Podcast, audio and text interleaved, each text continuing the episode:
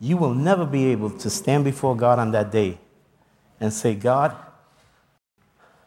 I didn't make it because I went to a church that ha- and I had pastors that were deceivers and liars and never told me the truth.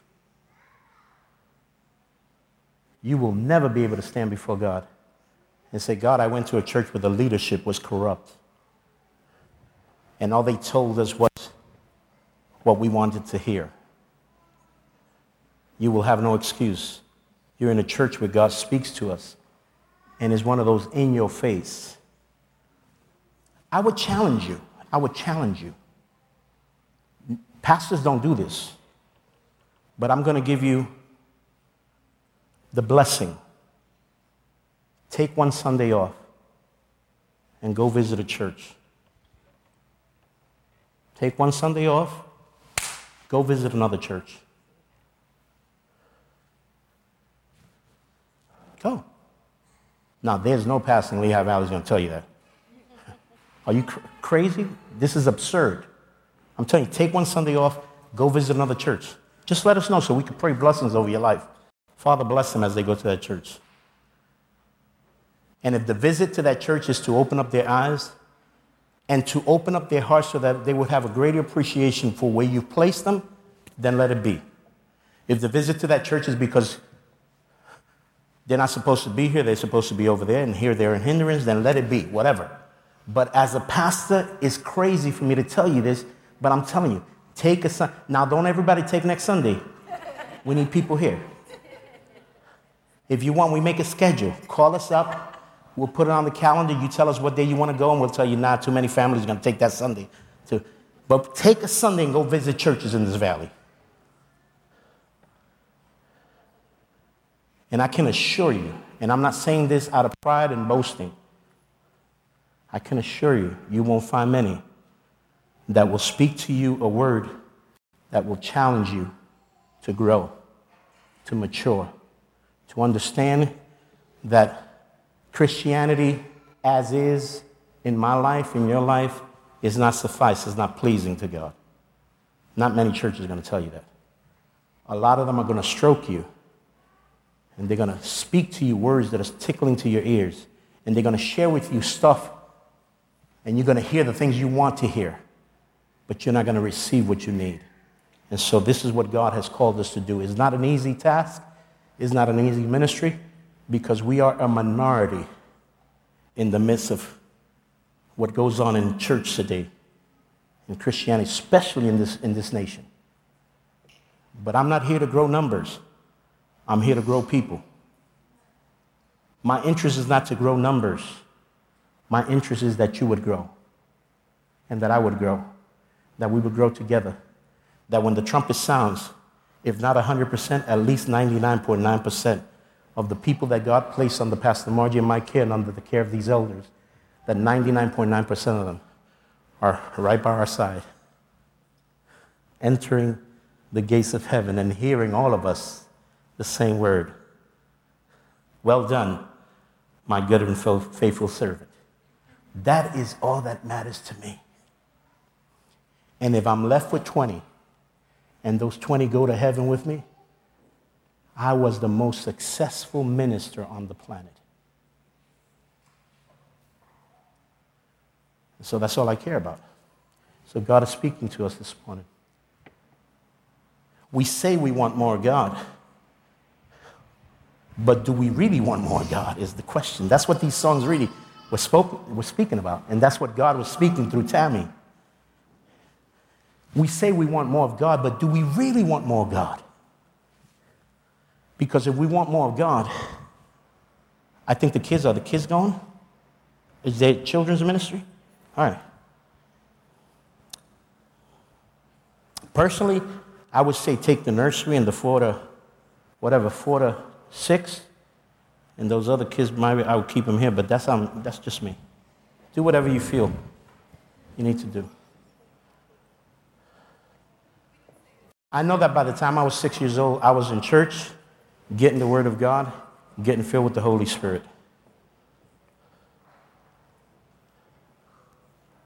I was in the main service. We were in the main. We didn't have children's church back then. We didn't have nursery. Kids fell asleep underneath the bench.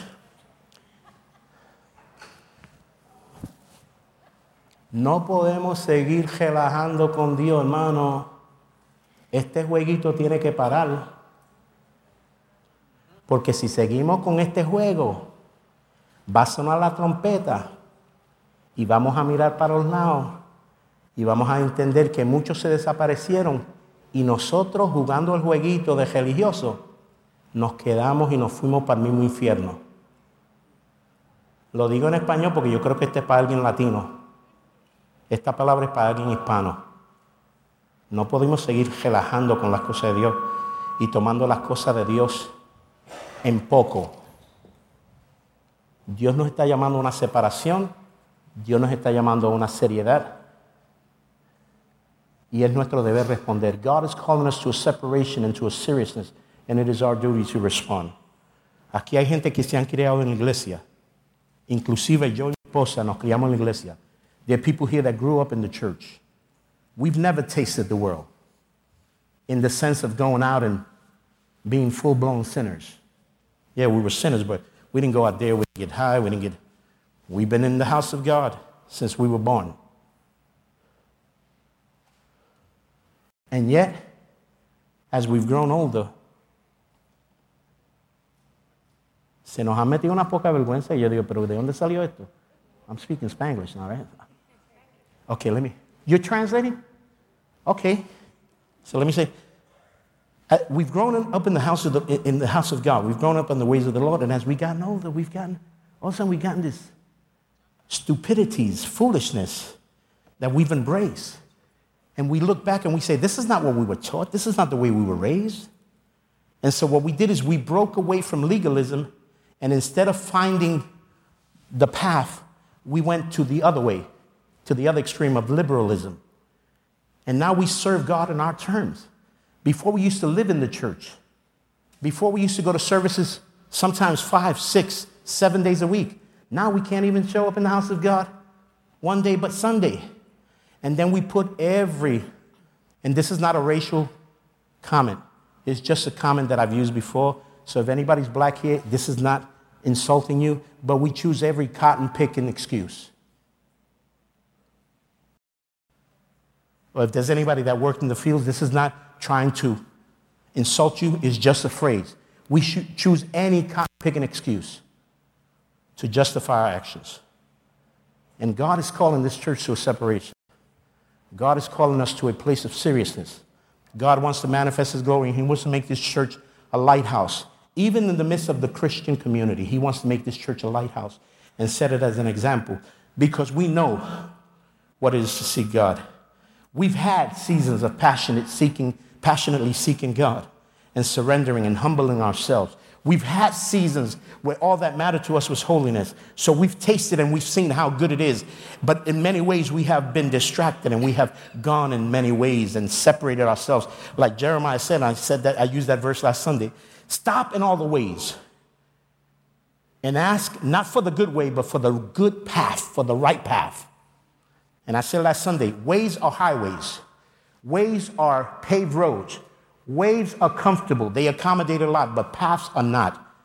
Usually, paths are not paved, usually, paths are narrow. And Jesus said that his way is narrow, and few will enter through his way.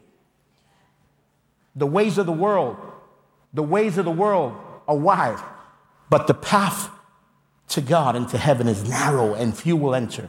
And so, God is calling us to come back to the old path. so that we can experience His glory.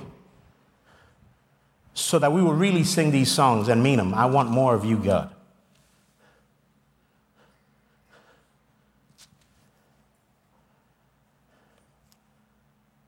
This is not part of the message, but I want you to go to Philippians chapter 4. Not part of the message. I was just reading it while I was while they were worshiping. I felt led to read the scripture.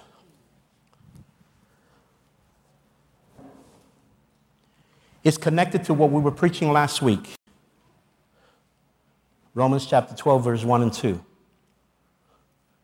which Paul says, I beg you, brothers, by the mercies of God, to present your bodies as a living sacrifice, holy, acceptable, pleasing unto God, which is your rational service.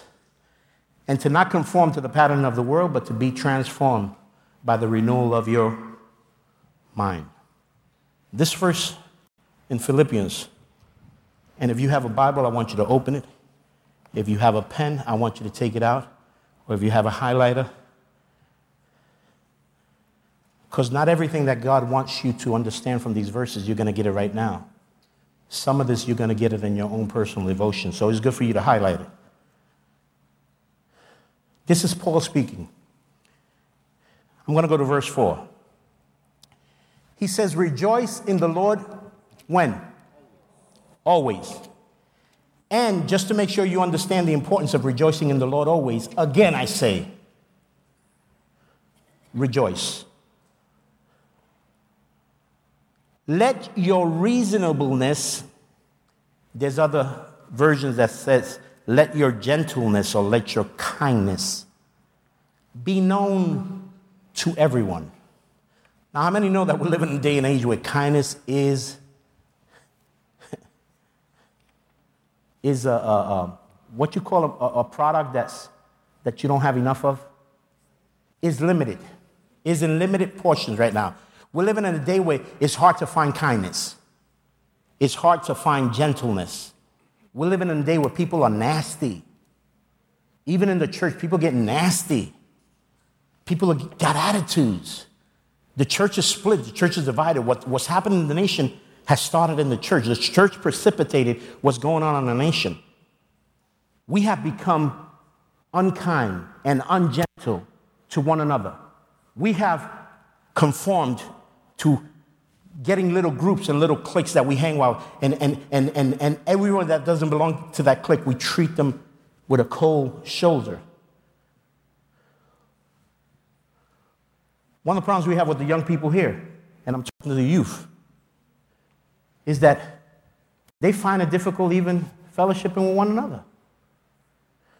So they always hang out with the same person. They always have the same friend. And so you get new kids coming in, but they're not open to now, this is not a problem only with the youth, this is a problem also with us adults, the church. We've lost our sense of reasonableness, we've lost our sense of kindness, of gentleness. And Paul is saying, listen, let your kindness, let your reason, reasonableness, let your uh, generosity, let your goodness, let it be known by all, both believers and non believers. People should know us based on how we are treating them with kindness, with reasonableness. So, let your kindness be known to all, to everyone. And then he goes on to say, This is the reason why you got to do all, do all this, is because the Lord is at, He's what? What does that mean? The Lord is at hand. What does that mean? The Lord is here. The Lord is near. The Lord is coming, and his coming is closer now than it was then. And because of that, because the Lord is near, because the Lord is at hand, the more reason why we should be practicing kindness, generosity, gentleness, love, every good word and every good characteristic that would fall under that word reasonableness. We should be practicing it. We should be manifesting it. We should be sharing it. It should be visible. It should be tangible. People should be able to see us. And in the midst of a world and of a culture and a society that's hostile, that's apprehensive, that's suspicious, when we're around, people should feel like they can let down their guard and they can trust us and they can receive what is it that we want to share with them. Sometimes we want to evangelize and we want to witness, but we don't have the right attitude. How could you go and evangelize and witness to someone about salvation when your house is falling down? How can you go and speak to someone about kindness and about gentleness when you don't demonstrate that in your home with your children or with your spouse. And you know we're living in a world where they can see right through you. This world is much more savvier than the world I was growing up in. People were more innocent back then, and in many ways more ignorant. Today, in this day and age, people are savvy. They know the real from the fake. And so it's difficult for us to demonstrate gentleness and reasonableness and kindness when we're evangelizing if that's not coming out purely from our lifestyle, but it's just us putting on a show to try to win someone to the kingdom. Amen? So, because the Lord is at hand, because the Lord is near, we should be doing these things. And then he goes on to say, because the Lord is near, do not be, somebody, anxious about anything. But in everything by prayer and supplication with thanksgiving, let your request be made known to God. And so I can tell if you're really waiting on the Lord and if you if you if you have the understanding that Christ is near, that his coming is near, based on how you react to conflict, based on how you react in crisis. The Bible says, do not be ang- because the Lord is at hand, do not be anxious for anything. But in everything, by prayer and supplication with thanksgiving, let your requests be made known to God. And this is what's going to happen. This is the result of all of this. Again, let, let's go back. We have made the decision to conduct ourselves and live our lives with generosity, with kindness, with goodness, with love, that is so tangible that people are able to see it in us because we understand that the Lord is at hand, the Lord is near. In other words, the rapture is about to take place. So we we made this decision to live our lives in such a way that the world will be able to see what they don't see out there. Okay? Because the Lord is near, we've made a choice not to let anxiety take the best of us. Now, how many experience anxiety? I do. It's not, it's, it's not a problem when you become anxious. The problem is when you give authority, when you give power to that anxiety. And so, what he's saying is when you experience that anxiety, make your prayers and your supplications be known unto the Lord because the Lord is at hand, He's near.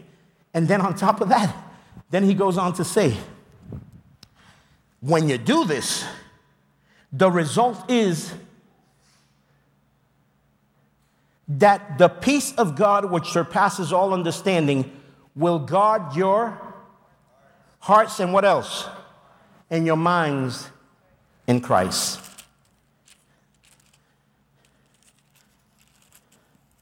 It will guard your hearts and your mind in Christ. And then he goes on to say, verse 8, finally, brothers, whatever is true, whatever is honorable, whatever is just, whatever is pure, whatever is lovely, whatever is commendable, if there's any excellence, if there's anything worthy of praise, think about these things. Now, how many people have struggles in your mind? Thoughts come to your mind that you know they're not from God. Thoughts of feeling inferior, thoughts of feeling insufficient, and a lot of times those thoughts are tied to words that were spoken into our lives or traumas that we went through. Some of us as, as children. And so those traumas and those words that have been spoken over us negatively have clung to our subconscious. And though at times we forget about those things, but there's things that will trigger them. And the devil will bring it from our subconscious to our conscience, and he begins to torment us and make us and try to make us believe that we are what we were told we were. That we're losers, that we're good for nothing, that we will never succeed, that we are sinners, that we're still bound by the sins of the past because we're still attracted to those same temptations. And so the devil will take that and he will bring it to our conscience and he'll begin to torment us and attack us. And so, what Paul is saying, when that happens, because you know the Lord is near and your mind needs to stay focused on the fact that the Lord is near, what you need to do is shift gears.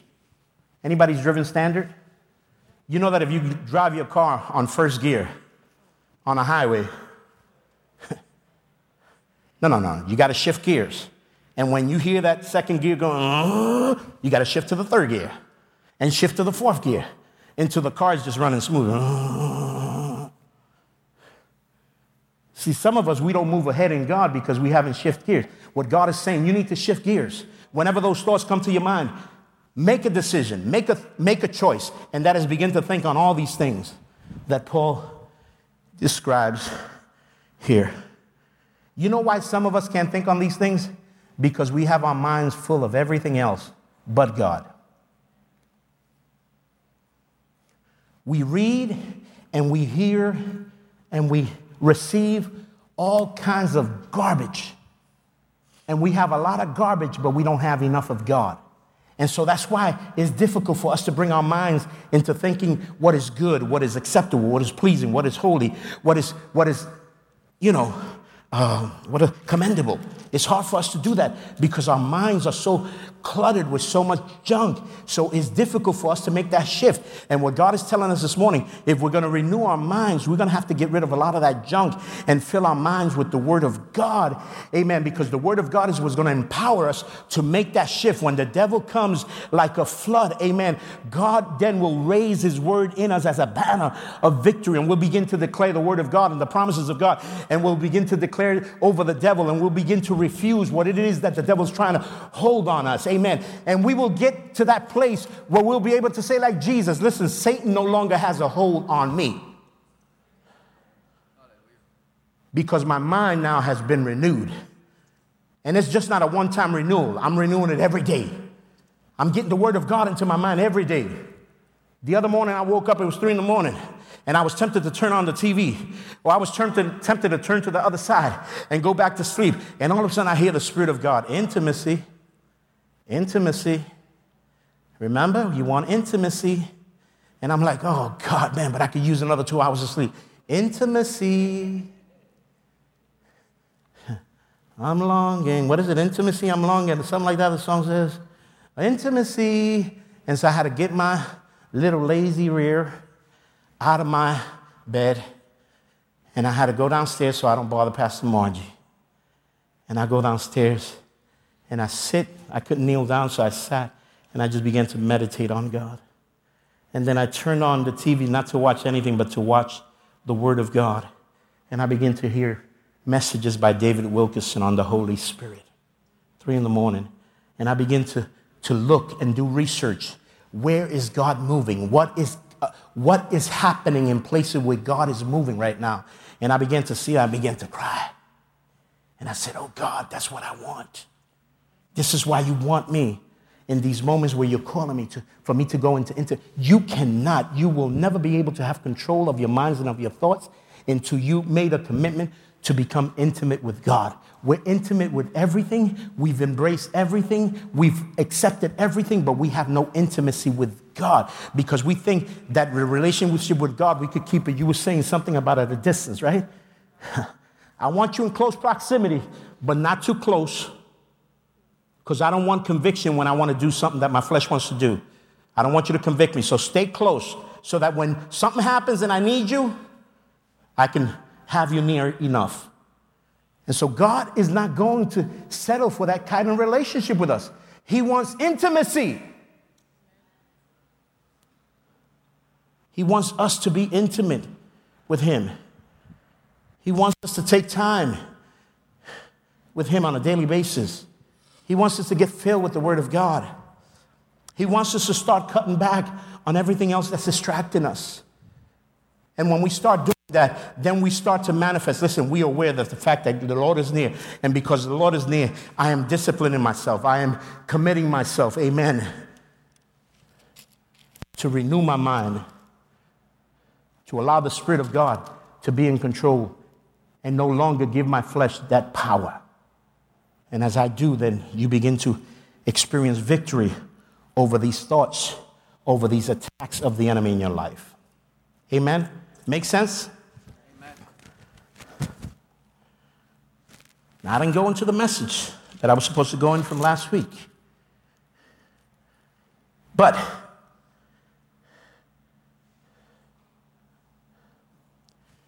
let's read verse number 9 from that same chapter 4, Philippians. Verse number 9. Now, this is another result of when we when we put God first. When we understand that he's coming and because of that we are following these instructions that the apostle Paul has given us under the anointing of the Holy Spirit. This is another result.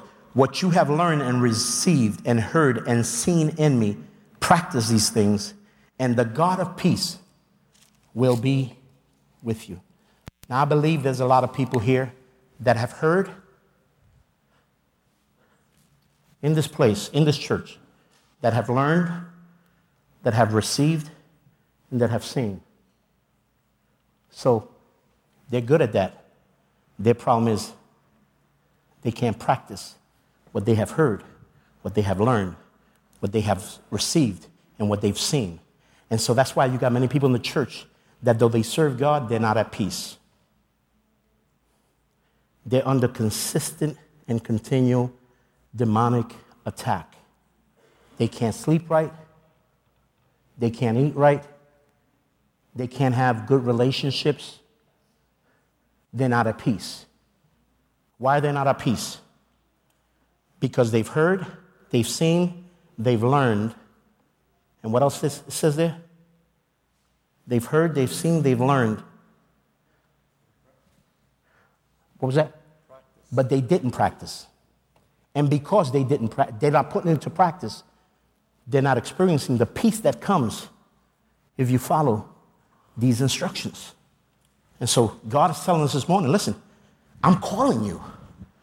I'm coming into this place and I'm showing up.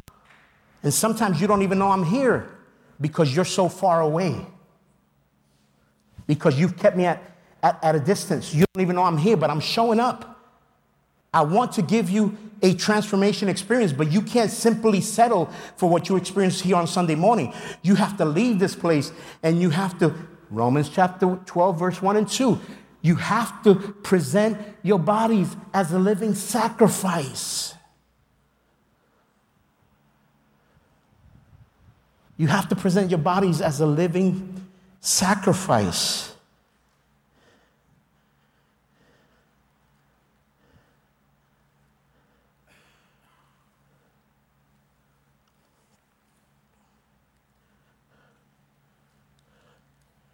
And in presenting your bodies as a living sacrifice, you can't be conformed to this world. I think I read this verse last Sunday, but I'll read it again. 1 Corinthians 2.14, it says, But the natural man receives not the things of the Spirit of God, for they are foolishness unto him. Neither can he know them because they are spiritually discerned.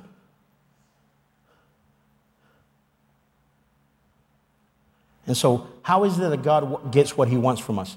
When we make these decisions, not conform to the world, not conform to the pattern of the world, not copying the behaviors and the customs of this world, not modeling our behaviors after our contemporaries, but submitting ourselves to the will of God. Now, the will of God is what He desires for us. This is the will of God. This is what He desires for us. Our will not always is what we, des- what we need but it's also what we desire for us. Now, what God desires for us, if our desire is not in alignment with His will, which is what He desires for us, then we pursue what we desire. And what happens is our will is connected to choices. We make choices. God doesn't have to make a choice, God is perfect. He already established what needed to be established, and He doesn't have to change anything because He doesn't change. He's unchangeable. And so God's will is perfect. You don't have to make a choice and you don't have to change anything. And his will, his perfect will is that we would grow, that we will be blessed, that we will be saved, that we will be whole. That's his perfect will, that we would walk in his purposes and his divine, amen, purpose for our lives so that we can live a life that is productive, that is successful, that, that bears fruit. Amen. That's God's will for us. But our will, if it's not connected to the will of God, our will is based on choices. And so if we don't choose to follow the will of God and we choose to follow our own will, which has been already corrupt by our sinful nature, then we could be serving God thinking we're serving God, and yet what we're doing is ser- serving self. And so that's not, that's not the actions of someone who understands the importance of submitting to the will of God and of submitting to the transformation that comes through the renewal of the mind. Amen? Amen? All right. Now, important, we must change the way that we think. Behind everything you do is a thought. Every behavior is motivated by belief, and every action is prompted by an attitude. Let me repeat that. Behind everything you do, there's a thought. Nothing that you do, you did it thoughtless. That's why we can't use the excuse, the devil made me do it. Sorry, don't work here. Devil ain't making you do anything you don't want to do. If you did it, the devil might have initiated the temptation, but it was you that chose to fall to it. So the devil can't make you do what you don't want to do. Behind everything you do, there is a thought, and every behavior is motivated by a belief. Now, how many here believe that Christ is coming and that his, coming is very near? Do you really believe it? Everybody that believes that Christ is near, I, am saying, I'm serious. Don't feel embarrassed if you. Some people might think, you know, I've been hearing this since I was a kid, and my parents heard this since they were kids, and so that's so. I mean, I believe Christ is coming, but I don't necessarily believe that He's near. I think He's still a ways away. So if you don't really, if that's the way you feel, you don't have to raise your hand. But if you really believe that Christ is near, and you really believe that the trumpet can sound at any moment, and you really believe that every prophecy has been fulfilled, that there's nothing that's waiting to be fulfilled as far as the rapture is concerned. There's prophecies that are pending to be fulfilled because they relate to Israel. They don't relate to us. And so those prophecies, they have no bearing on the rapture. Everything that needed to be fulfilled for the rapture to take place is already been fulfilled. The only thing that Christ is waiting for is for the church to align herself with his will because if he came now, he would have hardly have a church to raise. Or maybe he would raise them from South America, Central America, some places in Europe. But if he was to raise a church from the United States, it would be a very minimal group. Now you're saying, Pastor, how could you say that? How could you? I could say it. Because the Bible says that we judge by the fruits that we see. And the fruits that we see in this nation are not, are not godliness. And again, a nation goes as the church goes. So if the nation is in kaputs, that means the church is in kaputs. And so everything for the rapture has been fulfilled. All God is waiting for us to align ourselves. And so if we believe, raise your hand if you believe Christ is coming. And you believe he's near. So then your actions, let me take off my jacket. Your actions should be motivated by what you believe. I'm talking to you, but not only talking to you, I'm talking to everybody else. Just that. We can't raise our hands and say we believe Christ is near, and yet our actions and the way we live our lives is as though his coming was still far away. It's impossible for us to say Christ is coming and we believe it and conduct ourselves in a manner that is contrary to what we believe. What I'm saying with that is that you might say you believe it, but inside you don't, because your actions are a product of what you believe. Hallelujah. Now, let me ask you a question. What if, what if Jesus decided to come Ronnie, you understand what I'm saying, right? What if Jesus decided to come on a Wednesday between the hours of 6:30 and 8:30? Yeah. Wouldn't that be something? Yeah.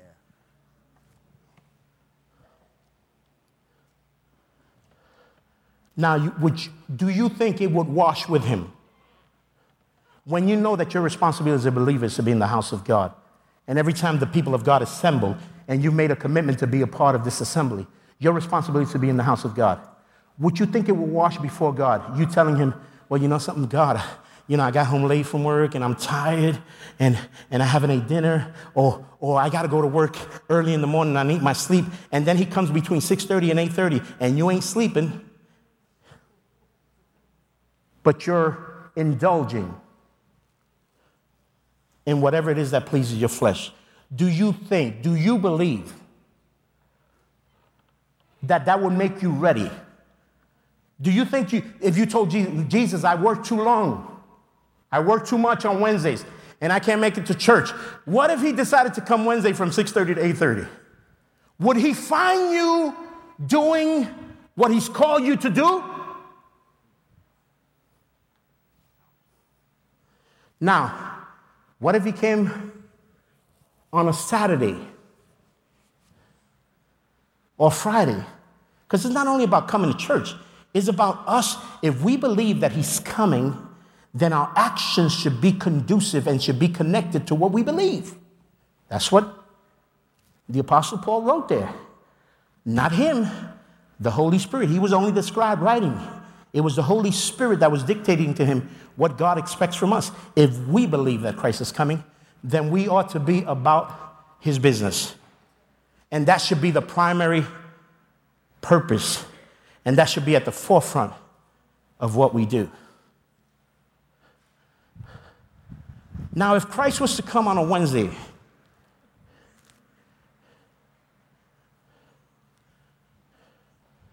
and you were in the basketball court, when you know that as a child of God who believes that Christ is coming, you should be seeking for every opportunity to be in the presence of God and with the people of God. Do you think that it would be acceptable to Him for you God, I'm sorry I didn't go to church, man. I just needed to play some basketball. I needed to, I needed to, man, I needed to get this off my chest. I needed to play some sports. I need to. Do you believe that that would be acceptable to God? Now, I know some of you are looking at me like I'm crazy. And like, Pastor's lost it. He's become a legalistic, religious fanatic. But I'm not. I'm telling you the word, what the Word of God says. Our actions should be based on what we believe. And so, if we believe that Christ is coming, we should be pursuing the things of God. We should be drawing closer to God rather than drawing further away from God. We should be decluttering our lives of everything else that has taken room in our lives and allows a limited room for God to move in our lives. We should be opening, amen, our lives and, and exposing ourselves and saying, Holy Spirit, come and remove from me all of these desires that I have to do this foolish stuff that has no eternal amen, eternal uh, uh, uh, uh, results or eternal value. Amen. Remove it and help me once again to understand the things that should be most valuable to me as someone that belongs to you, as someone that believes that you're coming. Help me once again to embrace the things that are valuable.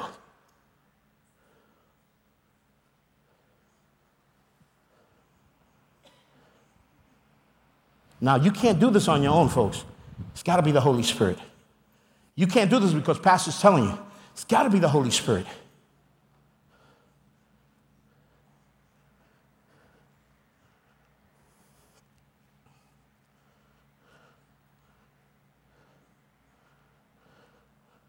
The renewal of the mind produces in us spiritual maturity. Now, how many know that there's a season in our serving God that we should desire the milk? Paul says it you ought to desire the milk. But Paul never said that you should stay drinking milk all the time.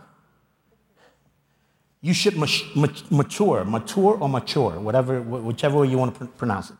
Some people say mature, some people say mature. But the best way to describe it, you should grow up. Just grow up. And Paul says there's got to come a season in your life as a believer where you no longer settle for milk, but now you're asking for, try to give your six year old kid, your eight year old kid, your 10 year old kid a bottle of milk at the time of lunch, breakfast, and dinner to see if they'd be satisfied with that. If they do, something's wrong. Because as the body evolves and develops, It demands something that's more solid. That's the same thing with us as being followers of Christ. We should desire the meat of the Word of God. We should desire to grow. And so when we renew our minds through the Word of God, when we renew our minds and, de- and, and surrender our lives as a living sacrifice, we allow the Holy Spirit to produce in us spiritual growth, spiritual maturity. Spiritual growth is the process of replacing lies with truth. 1 Corinthians chapter 13, verse 11. It says, When I was a child, I talked like a child, I thought like a child, I rationed or I reasoned like a child. But when I became a man, I put childish ways behind me. So, renewing the mind produces in us spiritual growth. We replace lies with truth. Remember what I said before? When the devil comes to you with the lies, you counter it with the truth of God's word. And that cuts, it stops the devil from tormenting you. It keeps him from telling you you should kill yourself, you should commit suicide, you're worth nothing. When you get your mind filled with the word of God and those thoughts come, you counter those thoughts with the word of God that you have filled your mind with, you have renewed your mind with. And you begin to declare to the devil the promises of God. And you begin to declare to the devil, I am no longer a pauper. I'm a child of the king. I am no longer what I used to be. I, I've been set free. I am no longer the sinner that I was. You might be bringing up my sins, but those sins have been washed by the blood of Christ. I've been redeemed, amen, by the blood of the Lamb, amen. And you begin to, to counter the devil's attack, amen, with the truth of God's word and of God's promises over your life, and you'll see how that attack of the enemy will immediately cease. Doesn't mean he won't come back. He'll come back. He came back to Jesus every time he used the word. He came back three or four times to Jesus. And every time he used but every time Jesus used the word, out of here. Because if there's one thing the devil can't stand, it's truth.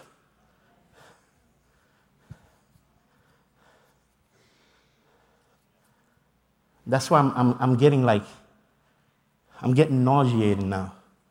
I'm feeling nauseating with politics because they're so full of lies. Everything. Politics, I don't care who you, who, who's your party and who's, all of them are full of lies. And then the media has become a puppet of lies. I don't care what channel. It could be Fox, it could be CNN, it could be MSNBC. They're all full of lies. That's why we need something now is the truth of God's word. If we need to do is get into the word of God and believe the truth of God's word because if we continue to fill our minds with the lies of the world, and with the lies of politicians, amen, we fall into that trap and we begin to believe lies as though they were truth. God wants us to believe the truth. God wants us to stand on the truth. God wants us to profess the truth. God wants us to use the truth as a weapon to overcome the devil and all of his attacks and all of his onslaught. when we use the truth of God's word, amen, the sword of the Spirit is the Word of God.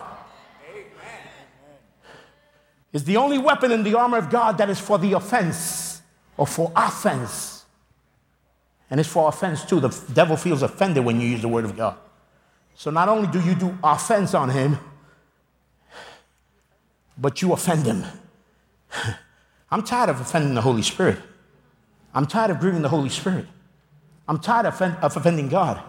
I want to turn this thing around. I want to start offending the devil. I want to get him angry. I want to get him mad. I want to piss him off with all due respect. And you piss him off every time he comes to attack you. And you take the word of God and you say, Devil, you might be saying this, but this is what the word of God says. this is what God has declared me. I'm no longer a slave, I'm a child. I'm royalty, I'm a royal priesthood. I'm part of a holy nation. I am a child of God. I've been adopted into the family of God. I am joint heir, co heir with Jesus Christ. That means that whatever inheritance he gets as the only begotten Son of God, I got as the adopted son.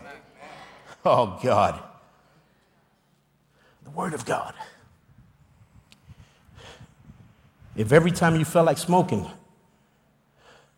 if every time you felt like drinking, if every time you felt like smoking the the funny cigarettes. Or if every time you felt like turning on a porn, my God, I think I'm hitting a nerve now.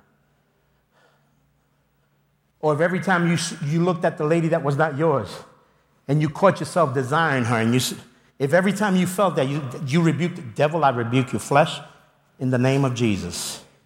As a matter of fact, I'm going to look the other way. With all due respect, ladies, we're flesh.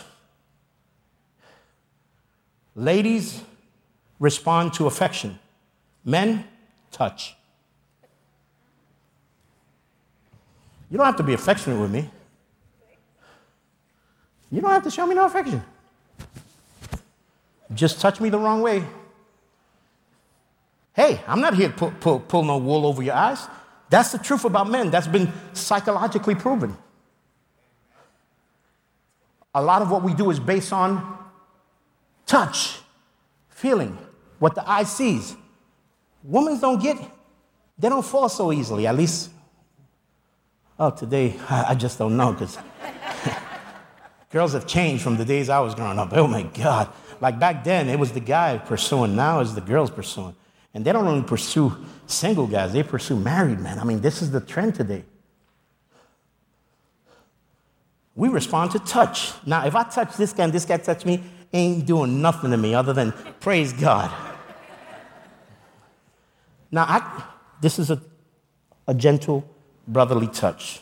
And so I'm not saying that we shouldn't embrace, I'm not saying that we shouldn't, but it should always be with a holy embrace. And whenever you feel that you're embracing someone from the opposite sex and it's triggering you a reaction, men, I'm talking to you men. I'm talking to my posse now. I'm talking to the boys. Whenever you embrace someone that's not your wife and is of the opposite sex and you feel that there's a reaction that you're getting from that that's not God, God, the Spirit of God that's in you lets you know immediately. And what you need to do is pull away. Because God forbid if I was to embrace one of God's daughters, that's not my wife, and I was to give in to a natural reaction that we all men have and give into it, and now it goes from an embrace to a desire or to a fascination. How did I get here? I don't even know how I got. Well, I'm talking about the Word of God. I'm talking about when you are, when the devil comes to attack you. He knows our flaws and he knows our weakness. I love to preach because I lose weight while I'm preaching. My pants are falling. Amen.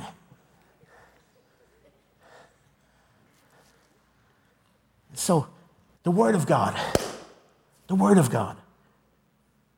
That's why it's important renewing our minds with the Word of God because it works as a weapon against every vial of the enemy.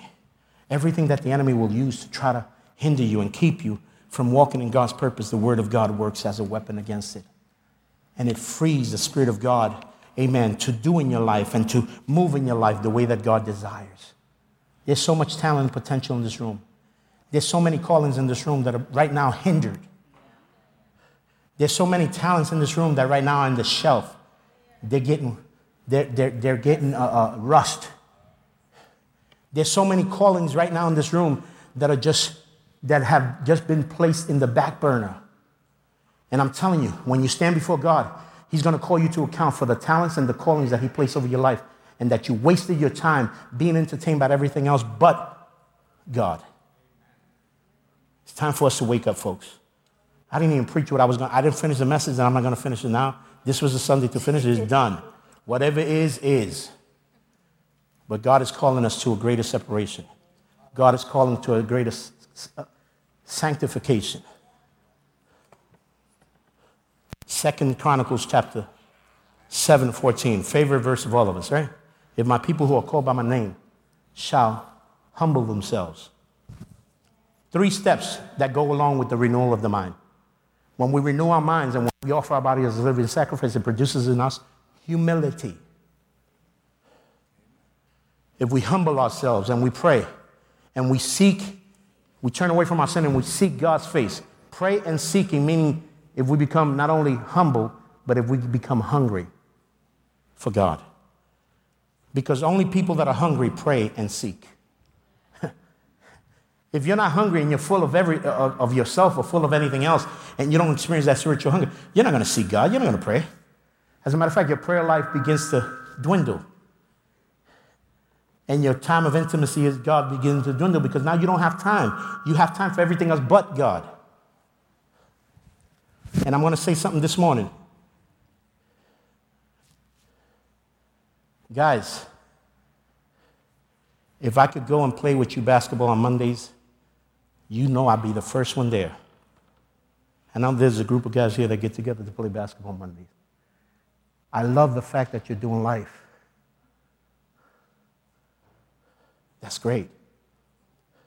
But if any of you find the energy to go play basketball on, on Monday, but then you use every foolish excuse not to be in the house of God on Wednesday, then that's becoming your God.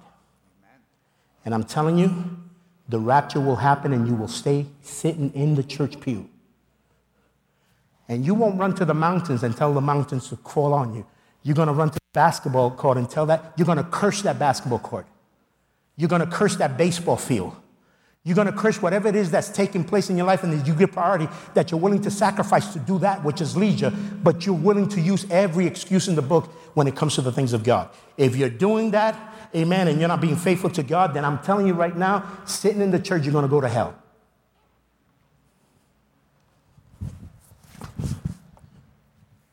Plain and simple. Because you can't say you love God and you're willing to sacrifice. You're giving your body as a living sacrifice for everything but God. How could you say that you're living for God and giving yourself for God when you're willing to sacrifice for everything else but God? And whenever it's God and anything that has to do with God, you put a lame excuse. You could pull the wool over my eyes because I'm as human as you are, but you ain't pulling it over God's eyes. Now, some fool is going to walk out of here this morning and say, Pastor took the message to blow us up. And Pastor said we shouldn't be playing. Pastor never said you shouldn't play basketball. Pastor said he wished he could play with you. That's what Pastor said. Don't take my words out of context and then use them, amen, to go try to start a fire. Pastor said he wished he could do it with you. But what Pastor's saying is, you got to get your priorities right. If you serve God, you got to serve God and you got to serve Him wholeheartedly. Does God hate for you to have time of leisure and entertainment? Absolutely not. So long as He's first and foremost in your life. Amen? And if anybody gets offended, you got double problem. You got offended, now you got to get de offended because your offense is not going to change what I say and what I do. I have one master, one boss here that I, that I have to give account to. And what I do when I leave these messages, I go home, and tonight I'll eat a good plate of dinner, and then I'll go to bed and I'll sleep tonight, unless the Holy Spirit wakes me up. And while I'm sleeping and snoring, you're offended. So use the fool. Because I ain't. I'm just here to tell you the truth. I'm here to speak to you truth. Remember what we said? Renewal of the mind is embracing truth and rejecting lies. I'm challenging you. Receive the truth of God's word. And stop being a dominguero. Poca vergüenza es esa. Después que Dios nos ha bendecido, nos ha dado buenos trabajos, nos ha dado finanzas, nos ha dado negocios, nos ha dado buena familia, Ahora decimos a Dios, gracias por bendecirnos. Ahora ah, te veo el domingo, de domingo a domingo te vengo a ver. Como si Dios fuese tu novia. Gloria a Dios. Ahora sí que termino porque ahora esto se puso bravo. Somebody said in English, I don't remember what everything I said. What did I say? Can you come here? Oh, you're going to take the part anyway. Come here. Come here. Come here. Vente. Sí, ven. That's all right. Forget about your earring. Okay. Tell them what I said because I don't remember everything I said in Spanish. That, que Dios no es tu novia. So I yanked on my earring. It just like popped out.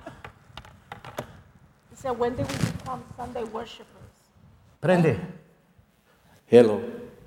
Right? That's what you yes. said. When did we become Sunday worshipers? We treat God like He's our girlfriend. We treat God like He's our girlfriend. I'm Starting to remember now. Amen. From Sunday to Sunday, I'll see you, right? Yeah. He's blessed us. He's given us Wait, oh, oh, oh, that's right. I forgot all of that. He's blessed us with jobs, with finances, with a home, with a family. And you keep counting. And there you because go. Because God's blessings are innumerable. blessing us and blessing us and blessing us. And then we're telling God, see you Sunday. See you. Wake see up. Because if you don't, you're going you're gonna run into that place when you're going to find out there's no time to change your mind. The sun has come and you've been left behind. Because if God ain't getting all of you, he don't want any part of you. It's all or nothing. Right? Amen. Amen. All or nothing. and, and what you're missing on uh,